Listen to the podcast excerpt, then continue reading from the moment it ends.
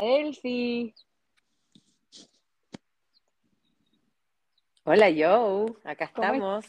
¿Cómo estás? ¿Todo bien?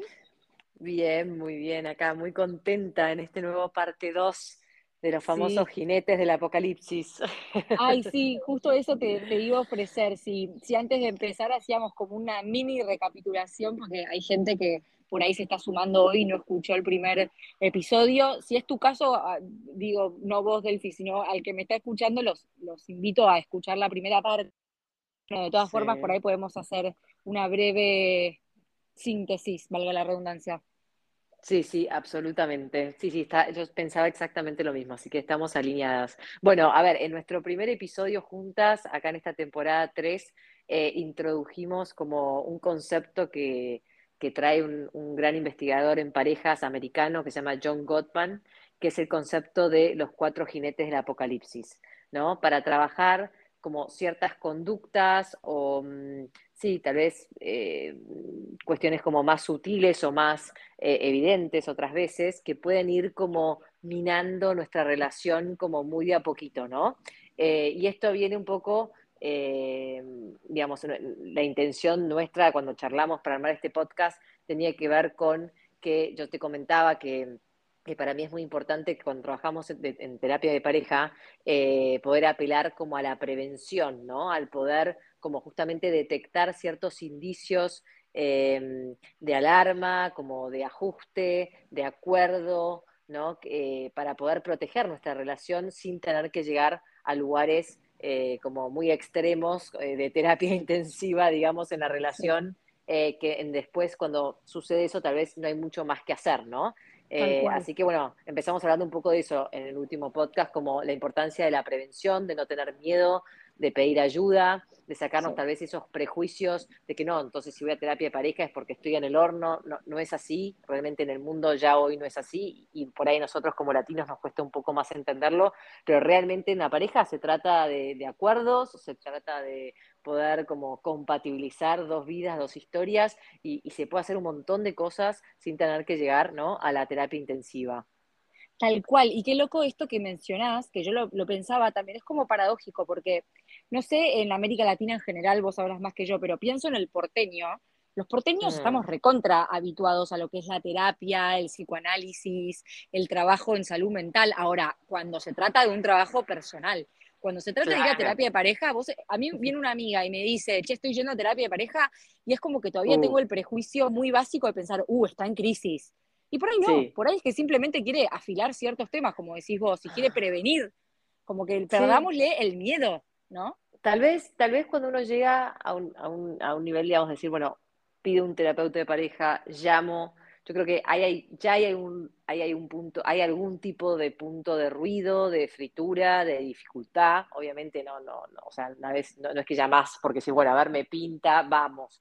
Pero lo que yo quiero traer con esto es, o sea, por ahí es algo muy chiquito, por ahí no es algo que, ¿no? Esto que vos creas que atente a la base de tu amor y de tu relación, ahí es algo más, más, más cotidiano, ¿no? Más que ver con lo ejecutivo del día a día, de cómo nos manejamos con los chicos, con eh, la plata, con, ¿no? Y, y, decís, bueno, nada, lo pateo, vamos viendo, ¿no? Y, pero, pero realmente después esas cosas también tan cotidianas, si no las trabajamos, si no vemos un poco esto de, cómo vamos domando estos jinetes que nos complican un poco la vida, bueno, pueden llevar a cuestiones como de, más profundas, ¿no? Tal cual. Em, empiezan a tambalear otras cuestiones como más profundas después. Y ahí, bueno, cada vez se complica un poco más. Así que por eso me encanta esta, este tema que elegimos juntas, como de, bueno, a ver, ¿cuáles son aquellas cosas que podemos empezar a captar y que si yo veo que cualquiera de estos cuatro jinetes, hablamos dos en el primer podcast y hoy vamos a hablar de otros dos, empiezan a aparecer de forma habitual en mi relación, bueno, tal vez es momento de pensar en la posibilidad de pedir ayuda, ¿no? Sí, sí. Eh,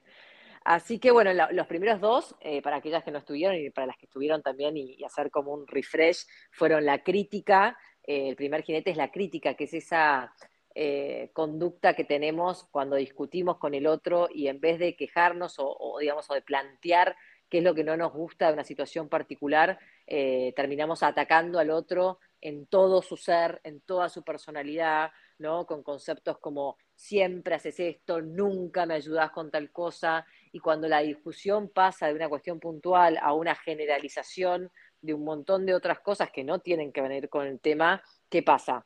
Eh, se genera conflicto y aparece el segundo jinete en el otro, que es la actitud defensiva, ¿no? Si yo critico, si yo empiezo con, porque vos siempre esto, porque vos nunca esto, porque vos, ¿no? Y no hablo en primera persona incluso de lo que me pasa, sino que pongo en todo lo que el otro hace o deja de hacer, automáticamente el otro se va a sentir amenazado, eh, se va, a levantar, digamos, sus escudos, ¿no? Para defenderse y muchas veces va a caer en una actitud defensiva, ¿no? No, no pudiéndose hacer cargo de su parte, tal vez, de lo que pasó, ¿no? Entonces, bueno, pero si entonces yo, ¿qué me estás diciendo? Pero si yo hago lo que yo hago porque vos en realidad no sé cuánto, ¿no? Como desde un lugar de que no me puedo hacer cargo de lo que me pasa porque me estoy defendiendo y te la vuelvo a tirar para vos. Y ahí, ¿no? Empieza como esa escalada.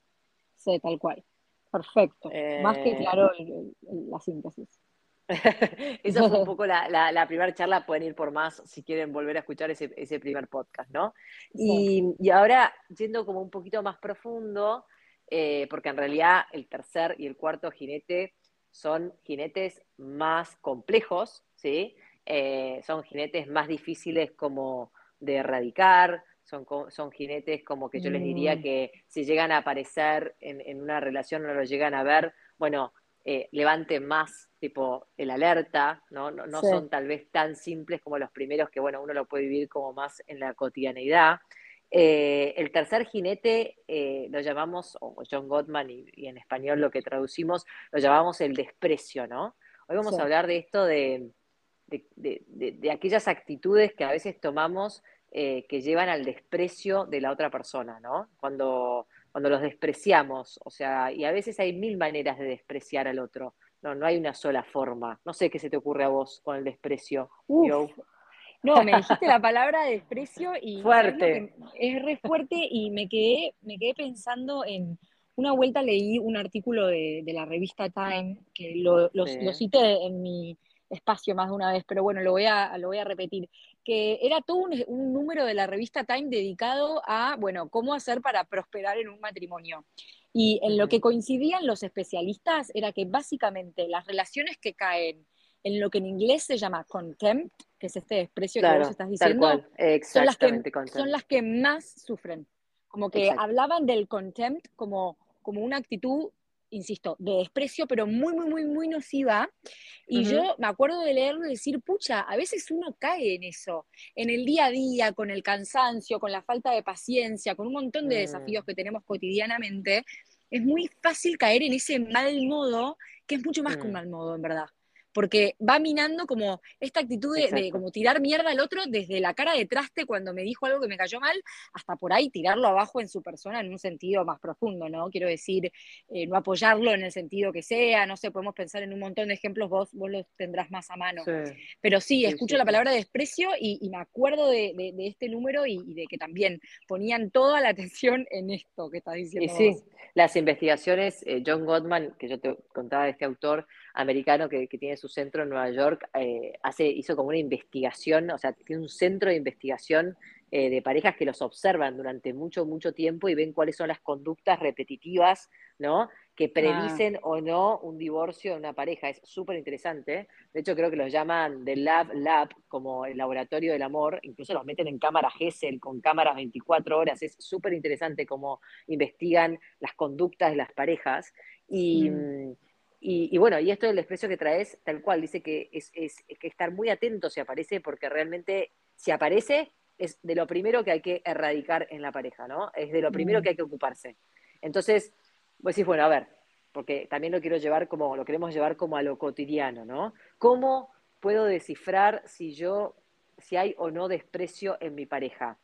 Em, como dije antes, no hay una sola manera de despreciar al otro puede ser desde lo más explícito, como decías un poco vos, eh, el insulto cotidiano, ¿no? y, el insulto, digo, desde lo más explícito también al insulto de che, dale, no te das cuenta, siempre el mismo pipipi o no sé qué, ¿no?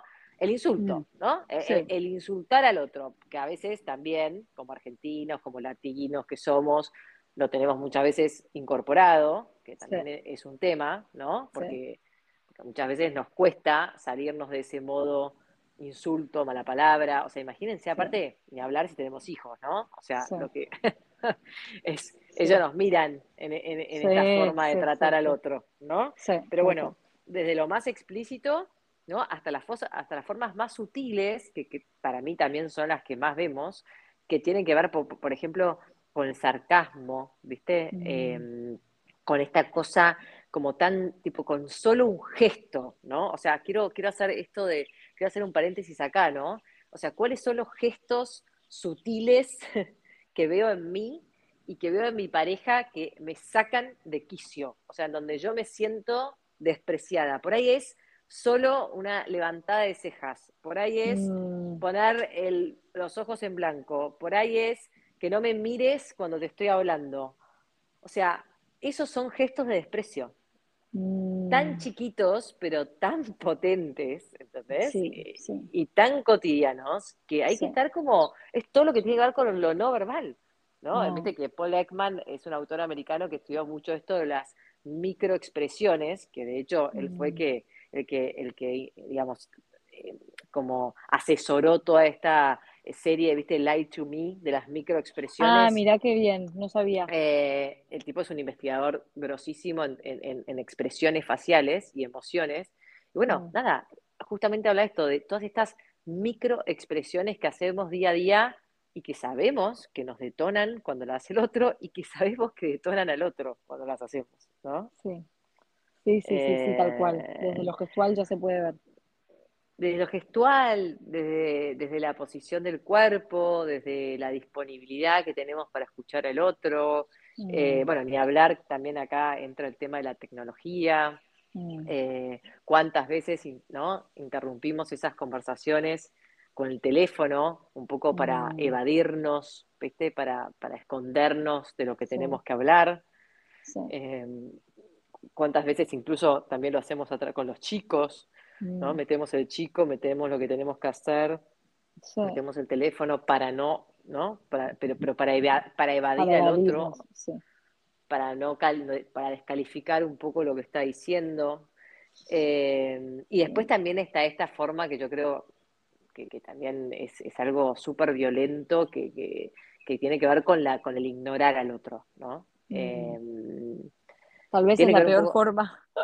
Sí, vamos a hablar un poco de esto en, su extremo, en el cuarto jinete, está como medio linkeado, ah. pero, pero como, viste, esto de, de, a veces no solamente usamos estos gestos o estas cosas para no, para, sino que a veces ya eh, el ignorarlo, ¿no? Eh, estar como un poquito en otro mundo, ¿no? Em, sí, porque yo te puedo despreciar si, por ejemplo, vos venís, intentás comunicarme lo que te molesta, lo que necesitas, lo que te falta, lo que te está dañando, y yo hago caso omiso. Eso es otra forma de despreciar.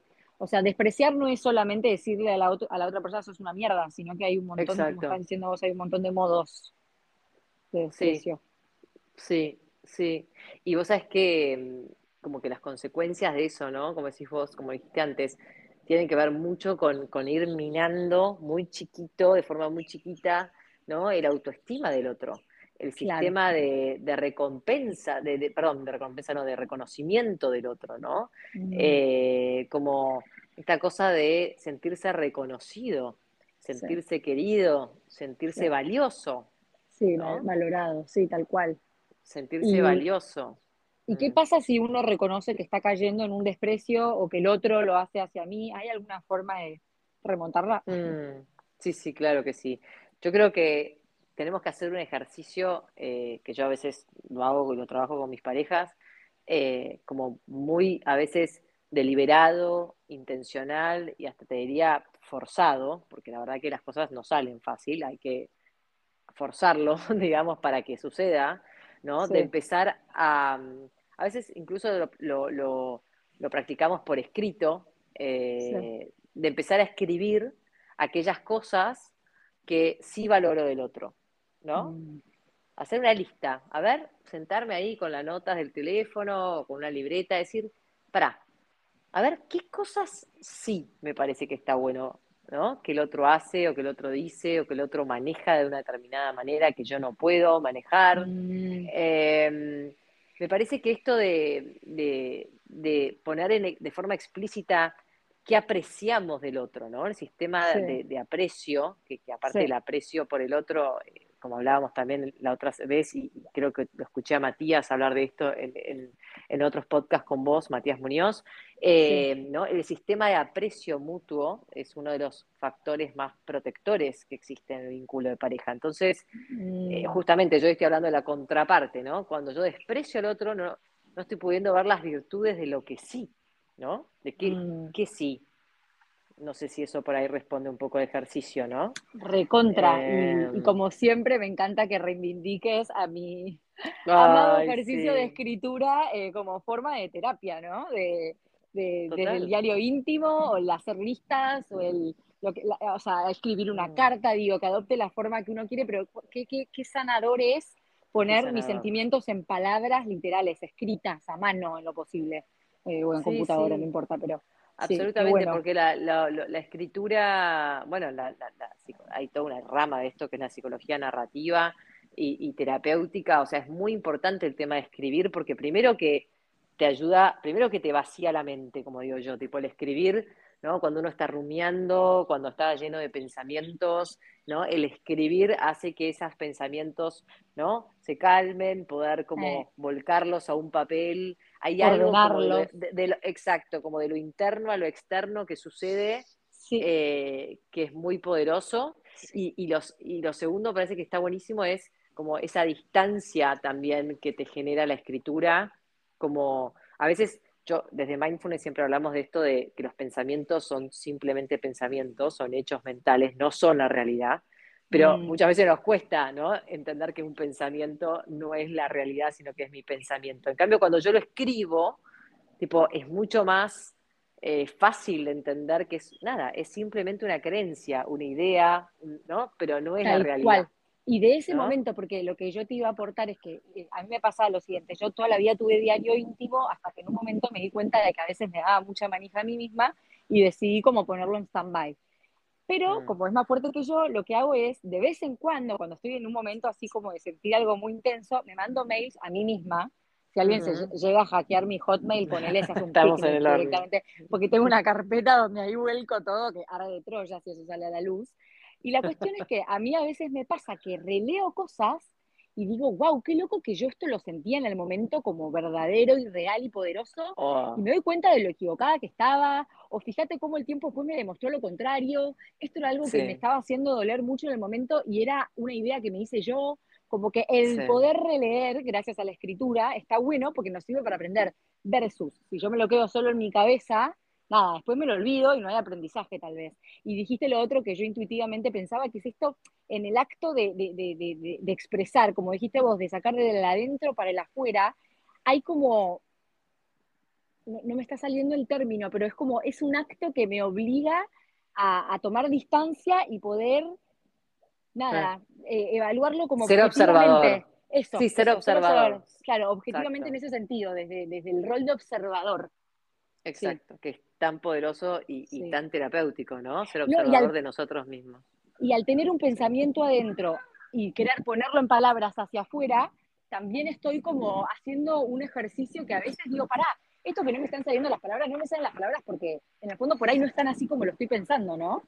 Eh, no sé, hay mucho, hay mucho ahí. Bueno, hay mucho en lo intra, hay mucho beneficio en lo, digamos, en lo intrapersonal y también en lo interpersonal, porque también cuando uno escribe, y puede traerlo a una sesión, ¿no? Para leérselo muchas veces yo los hago escribir y después en la sesión se lo leen mutuamente, ¿no? Eh, o bueno, si no van a una sesión, poder hacerlo en sus casas, pero el leérselo al otro también es como que, para mí, pasás como a otro nivel de no tanta exposición emocional, de no tanto riesgo, de no tanta, ¿entendés? Vulnerabilidad. Me parece que es un, es un lugar más, más cuidado para aquellos que tenemos mucho miedo a, exponernos, ¿no? exponer nuestra vulnerabilidad. Tipo, es un lugar más cuidado, es un lugar más seguro, ¿no? La escritura, para poder compartirla, me parece. Bien, me encantó, me encantó. Así que bueno, vamos por ahí con eso. Y, bueno, y yendo ahora sí al, cuarto jinete que se nos, que se nos desboca y que nos complica un poco, eh, que según Gottman dice, ¿no? Es el más peligroso de todos, eh, tiene que ver con, esto tiene que ver con la actitud evasiva, ¿no? La evasión o en Mm, español por ahí no es la mejor traducción, pero el amurallamiento, ¿no? O sea, cuando mm, ya bajamos persiana, digamos, para mm, decirlo claro, ¿no? ¿Qué nos pasa cuando de repente bajamos persiana, eh, cuando alguno de los dos en la pareja encara como la retirada, ¿no? de- del mm, ring de box, eh, sí, ya comenzamos a distanciarnos físicamente o emocionalmente, o las dos cosas a la vez. Eh, yo creo que cuando eso pasa y hay una desconexión real, no es solamente como una evitación de, ah, bueno, te evito, sino una evitación eh, real a la relación, tenemos que estar como muy atentos, ¿no? Y, y de hecho, Gottman vincula mucho esto al estrés crónico, porque eh, dice esto, e- e- este, este amurallamiento no es que, a ver, llega de un día para el otro, llega cuando ya la relación, digamos, los otros jinetes fueron sucediendo durante mucho tiempo, ¿no? mm, Y, y vamos llegando hasta como a esta terapia intensiva en donde nos desconectamos, ¿no? De que el otro, de lo que le pasa al otro, de algo importante que nos pasa en nuestra vida, eh, o empezamos a hacer cualquier cosa con tal de no cruzarnos al otro, o mm, no sé, Bueno, sí, una vez leí también como que en el fondo pelearse mucho no es lo más grave. Lo más grave es cuando dejas de pelearte. Porque cuando dejas de pelearte, a veces, tipo, ¿sabes qué? Ya me importa tan poco que ni siquiera me tomo el trabajo de pelearme. La pelea no es lo ideal, pero mal que mal implica cierto compromiso con lo que está sucediendo. No, por supuesto, yo creo que lo dije igual en alguno de estos podcasts, ¿no? Para mí hay como Sí, tres niveles de pareja. La pareja que llega al consultorio y el- eh, tiene el problema como más leve, esa, esa, esa pareja que yo veo que discute y discute y discute y escala Ah, y escala y escala, porque si hay pelea, o sea, es interesante también el juego de palabras, ¿no? Si hay pelea, hay algo por lo que pelear, hay algo sí, por lo que están peleando, ¿no? sí, en el buen Eh, hay, sentido, la están luchando, ¿no? O sea, Exacto, exacto. Yo siento como que la- le están poniendo mucha energía, o sea, sí, a que, a querer que eso funcione también, ¿no? sí, Y, y después está el segundo nivel, que es como ah, cuando ya uno sigue peleando y el otro ya está como con menos energía, como que va y viene, ¿no? Como que sí, se sube y se baja del ring y no sabemos, muchas veces los terapeutas hablamos de esto, ¿no? De si están los dos en el barco o no, o hay alguno que ya se está, se está bajando del barco. sí. Eh, y, la, y el tercero es cuando el otro ya se bajó del barco, ¿no? Como que vemos que hay Mm, una franca retirada y el otro queda como desconcertado y, y, y bueno, nada, eh, lo importante es saber detectar, por eso digo, esto, esto que volvemos al tema de la prevención, ¿no? O sea, por ahí estamos hablando como de lo más grave o lo más severo, pero, pero me parece que hay mucho antes que se puede empezar a ver cosas y que si uno, a ver, también se reconoce que está en ese momento donde decís, ya está, o sea, no quiero más, o sea, estoy sí. agotado, estoy agotada, eh, no quiero más esta relación de mi vida, eh, no sé, buscar ayuda. A veces también quiero traer esto, ¿no? Hoy justo hablaba de esto con un paciente, como a veces el agotamiento o el bajarte del ring no es solamente algo que, que sea exclusivo de la pareja, por ahí nos están pasando también muchas otras cosas en la vida, ¿no?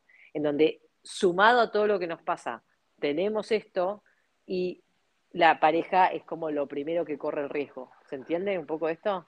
Sí, sí, sí, sí, sí. Perfecto. eh, como que a veces eh, no, no es solamente el tema de la relación, sino que son un montón de cosas. Estamos cansados, agobiados, ¿no? estresados. Y, y ahí también está bueno poder hacer el trabajo personal de, de separar, ¿no? De separar Sí, la, como la paja del trigo, digamos. O sea, sí, sí, sí. eh, Qué, por ahí difícil. estamos, sí, pero por ahí estamos súper tomados con un tema con un hijo, con una dificultad, un tema de salud, eh, Siento que hay tanto que, laboral. que conspira, ¿no? Eh, contra la pareja que, bueno, nada, hay que ponerle mucho amor. Hay que ponerle mucho amor y, y- y también mucha, mucha compasión. eh, y también, a ver, quiero traer esto, ¿no? Como que mm, poder sostener, yo creo que es muy importante también aprender, esto viene mucho desde mindfulness, ¿no? A sostener juntos esos momentos de incomodidad, esos momentos de malestar, esos Mm, momentos en que no estamos bien, poder decir, por ahí te agarras la mano y decir, yo sé que no estamos bien, o sea, sabemos que no estamos bien, mm, eh, pero no por eso, o sea, no nos faltemos el respeto, no lleguemos a lugares que después eh, no hay vuelta atrás. Eh, démonos una tregua, resolvamos cada uno lo que tiene que resolver o pidamos ayuda. Eh, digamos, yo creo que se puede ser amable y se puede ser, digamos, compasivo aún cuando nos estamos matando, aún cuando estamos distanciados eh, y nada, y las cosas no están funcionando como queremos, ¿no? eso creo que es lo más importante a, cultivar, me parece. Como el sostener la incomodidad, ¿no? O el malestar. La vez pasada vos recomendabas, creo que fue la vez pasada que recomendabas Abrázame Fuerte, puede ser, estoy confundida. Sí, sí, em, total.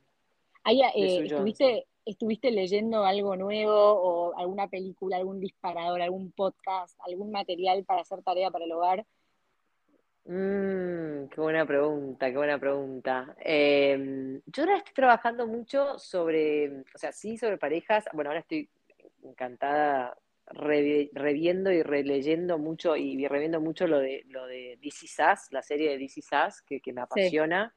Eh, sé que Matías Muñoz también recomendamos, hace sus capítulos ahí de DC Sass con, citas de radio que, me encantan cómo hacen reflexiones acerca de los distintos vínculos.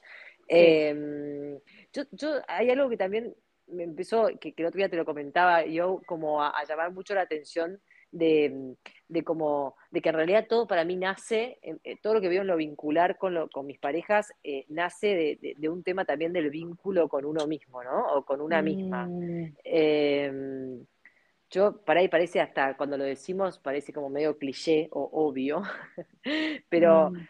Pero no es tan obvio, me parece. Me parece que lo que pretendemos de un otro, lo que esperamos del otro, lo que exigimos del otro, tiene que ver mucho con nuestro diálogo interno eh, con nuestra propia exigencia, con nuestro propio perfeccionismo, con nuestro propio control. Yo creo que el otro, eh, hablando de, relación de pareja, eh, nos funciona muchas veces como espejo de lo que necesitamos ver en nosotros mismos y de lo que necesitamos trabajar en nosotros mismos. Entonces, como que un, gran camino es empezar por uno mismo. Mm. estar estando en pareja o no estando en pareja, ¿no? seguro que la pareja y estable es un gran aprendizaje en nuestra vida, ¿no? Es un gran mm. desafío, pero es un gran aprendizaje. Pero, pero yo creo que, quiero, o sea, algo que me interesa mucho, y, bueno, hay algunas autoras que estoy leyendo, Christine, Christine Neff es una, que habla mucho de la autocompasión, Tara mm. Brack, em, o sea, hablar mucho sobre esto de, cuando yo estoy en eje conmigo misma, cuando yo trabajo sobre mi autoestima, sobre mi amor propio, sobre lo que yo valgo, sobre lo que yo me, creo merecedora en, la vida, en la relación eh, que tengo. Eh, por ahí tengo más claro de cómo plantarme frente al otro, ¿no? Y, no proyecto tanta cosa en el otro. Me encanta que lo digas, porque es ah. verdad, por ahí si lo pensamos livianamente puede ser un cliché, pero en el fondo es re profundo y es muy frecuente caer en eso. Me estoy acordando hablando con la psicóloga una, una vez de una persona de mi entorno que a mí me, me, llamaba mucho la atención lo, lo, que lo criticaba al marido y lo que le exigía y las cosas que pretendía de él. Y bueno, por, por, por, un motivo se lo comenté a la psicóloga y su respuesta fue como, qué poco se quiere a sí misma esa chica. Que a mí en su momento me sorprendió, como que su respuesta fue esa, como qué poco se quiere si le está pidiendo tanto al otro. ¿no? Eh, y me pareció como muy revelador y bueno, va un poco de la mano con esto que estás diciendo. Y me parece que si bien mm. hoy se habla mucho del autoamor y el autocuidado, no siempre se habla de estos términos con la profundidad que, merecen. Sí, a veces, no sé, en algunos blogs o revistas de moda, autocuidado, hacete un facial, eh, no, no, no, las uñas y, no sé, dormite una siesta, como si fuera eso solamente. ¿no? Sí, eh, ese modo spa, spa de wellness. Claro, que a ver, digo, por supuesto que todas sabemos que eso nos hace bien y que nos levanta un poquito la dopamina y, nos hace encarar aquellos días difíciles un poco mejor, pero, pero yo creo que el autocuidado verdadero... Em, eh, es, es, es, conectar con esto que te digo, ¿no? Como con nuestro diálogo interno, con nuestra verdad, con, nuestra, con nuestras zonas oscuras, con, con nuestros lugares oscuros, em, y, nada, y ponerle mucho esfuerzo y mucha garra eh, porque no es fácil mirarnos, eh, pero, pero saber que, estamos construyendo para nosotros y para, y, para, el otro, ¿no? Claro, como hacer autocrítica, pero no por darse, con, como que puede sonar paradójico, pero el autoamor a veces es tener autocrítica, y no por darme con un caño o sentirme culpable o que sentirme la peor del mundo, sino por decir, bueno, ¿en quién puedo trabajar? En mí. Entonces, ¿qué puedo cambiar yo para estar mejor yo y por ende con el otro, ¿no? Está buenísimo, sí, Delphi, que cerremos con, esta idea, porque sí, está muy bueno. Sí, el otro día, digo, hablando de, yo soy como una recomendadora nata y sabes que, bueno, como somos nosotras, tipo, amamos la red de colegas y, gente tan capaz que, hace un montón de cosas. El otro día escuché, vi que, que Sole Simon, que es la editora de, de Olala y que yo la sigo hace mucho tiempo a Sole, eh, creó un curso que no lo tomé, pero sé que algunas pacientes mías lo tomaron, que se llama Sé tu propio Cupido. Ah. Y, me gustó mucho porque es un poco esa mirada que, estoy tratando ahora, ¿no? De transmitir, como no importa si estás sola, si estás cuántas veces nos sentimos solas estando en pareja, cuántas veces nos sentimos no solas estando solteras. O sea, yo creo que, eso, que tenemos que ser nuestro propio eh, cupido eh, y, a partir de ahí ver qué hacemos, porque el resto llega solo, ¿no? Llega solo en base a, cómo nos sintamos con nosotras mismas, ¿no? Así que nada, quería, quería traer eso y también para cerrar, eh, si querés, yo traje como un poema, un poema que a mí me gusta mucho leérselos a las parejas. Mm, me encanta, qué lindo. Em, la verdad que, tiene que ver un poco con, eh, con este, esto de los diálogos, ¿no? De la comunicación, de cómo comunicarnos, de creo que lo hablamos también en uno de los podcasts, esto de si cuando hablo con un otro, con el otro, con mi pareja estoy escuchando al 100% lo que el otro me quiere decir, ¿no? Sin mm. interrumpirlo, sin mm. hacer caras, sin eh, crear juicios sobre él, esperando que termine de hablar para ver cómo lo voy a retrucar. Eh, o cuando yo estoy contando algo que me, parece importante hacia el otro, si realmente eh, lo estoy contando desde un lugar de honestidad y de primera persona, mm de lo que yo siento y no juzgando al otro de lo que hace bien o que hace mal. Em, así que bueno, quiero leérselos. Es un, texto de Leo Buscaglia que, que dice así, ¿no? Dice, cuando te pido que me escuches y tú empiezas a dar consejos, no estás haciendo lo que te pido.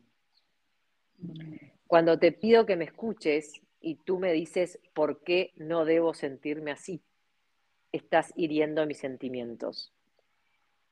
Cuando te pido que me escuches y tú imaginas que has de hacer algo para resolver el problema, me has defraudado por extraño que te parezca.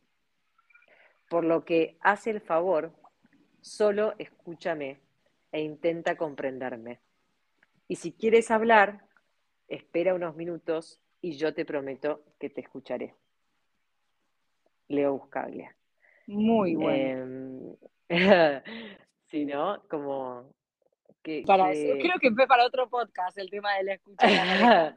Eh, sí, sí, pero eso, ¿no? Tratemos de como de contenernos, de cuando el otro escucha, cuando eso, es tan importante cuando necesitamos que nos escuchen y que no nos den consejos, que no nos digan por qué no deberíamos sentirnos así, que no nos resuelvan el problema. Sí, sí, sí, sí, No quiero eso, quiero que me escuches. Sí, sí, Tal cual, Delfín. Y también yo eh, pensaba mientras vos hablabas, escuchar no solo no intentando interrumpir o poner cara, sino no completar por dentro, aunque sea pensando que entonces ya sé lo que el otro piensa o que ya sé por dónde viene lo que me dice, como escuchar de verdad, abrirme de verdad a recibir lo que el otro me está trayendo y no pensar que yo ya sé lo que le pasa o que bueno, es que a vos siempre te pasa lo mismo, siempre terminamos en lo mismo, como abrirnos a la experiencia de la escucha.